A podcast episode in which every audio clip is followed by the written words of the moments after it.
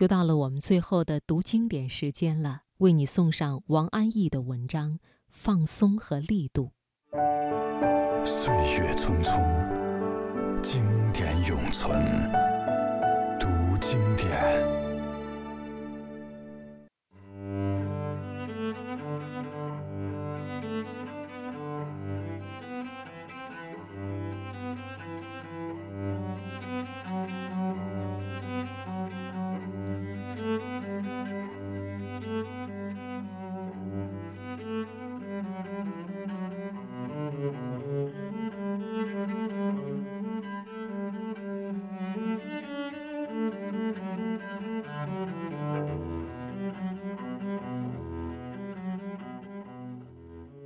学琴时，最大、最致命的毛病是力度上不去，因此声音立不起来。拉的是大提琴，发出的声音却和大提琴相去甚远，是一种什么也不是的声音，这实在有点可悲。我怨自己身体太弱，力气太小，而老师却说，没有力量是因为。不放松。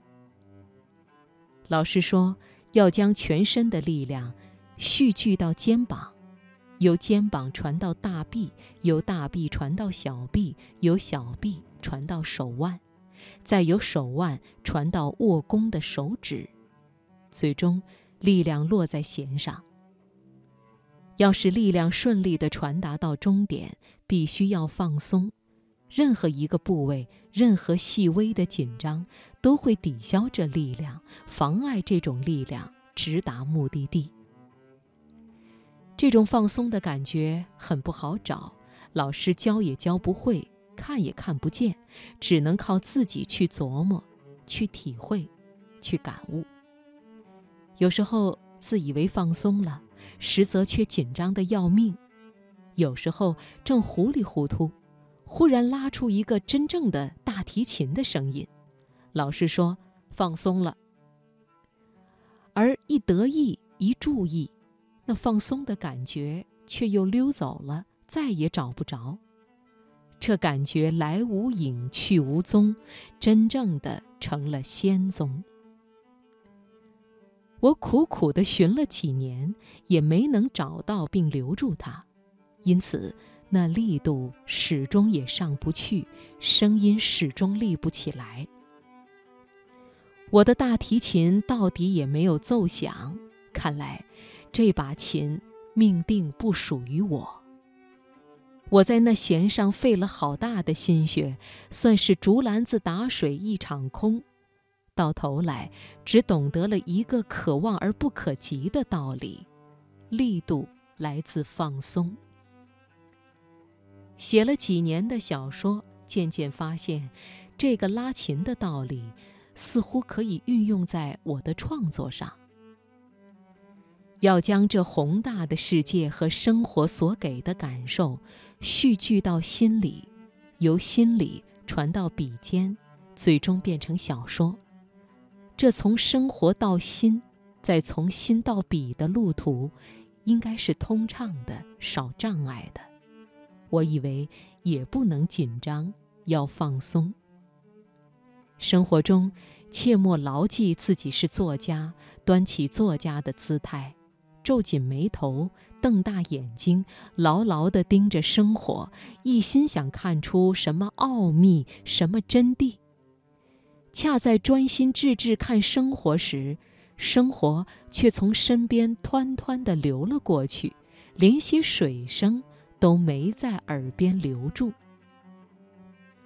莫记自己是作家，莫以写小说为己任，只是像一个常人似的，认真的、放松的、热情的吃喝、生活、工作、劳动、恋爱、交朋结友，自然会悟出一些意思来。虽不是真谛，也不是奥秘，可总会给人一点启示。就好比生活是汪洋大海，要去捞它，用碗、用瓢、用盆、用缸，终能得水几多？而如果变成一条鱼，游入水中，自由自在，整个大海便都获得了。心湖蓄满了，该从笔尖流出来了，这路途更要畅通无阻。如何结构？如何组织？选用什么样的形式？意识流还是生活流？选择什么样的语言？幽默的还是抒情的？要告诉人们一个什么样的深刻而新颖的道理？要达到什么样的社会效果？要追求什么样的风格等？也许不必多想，想多了，纠缠久了，或许会抵消力量，会妨碍心中喜怒哀乐自然的流出。有时候。也许会使心里的东西流出来，面目全非，成了什么也不是的东西，成了什么别的声音，就好比大提琴发出了不是大提琴的声音。有时候事情就是这样奇怪，越是刻意的去追求，越是达不到。我自以为学琴时没有得到的良好感受，在写小说时。却悟到了一点，尽管还是隐隐绰绰、飘忽不定、仙踪难觅，但我决定找寻下去。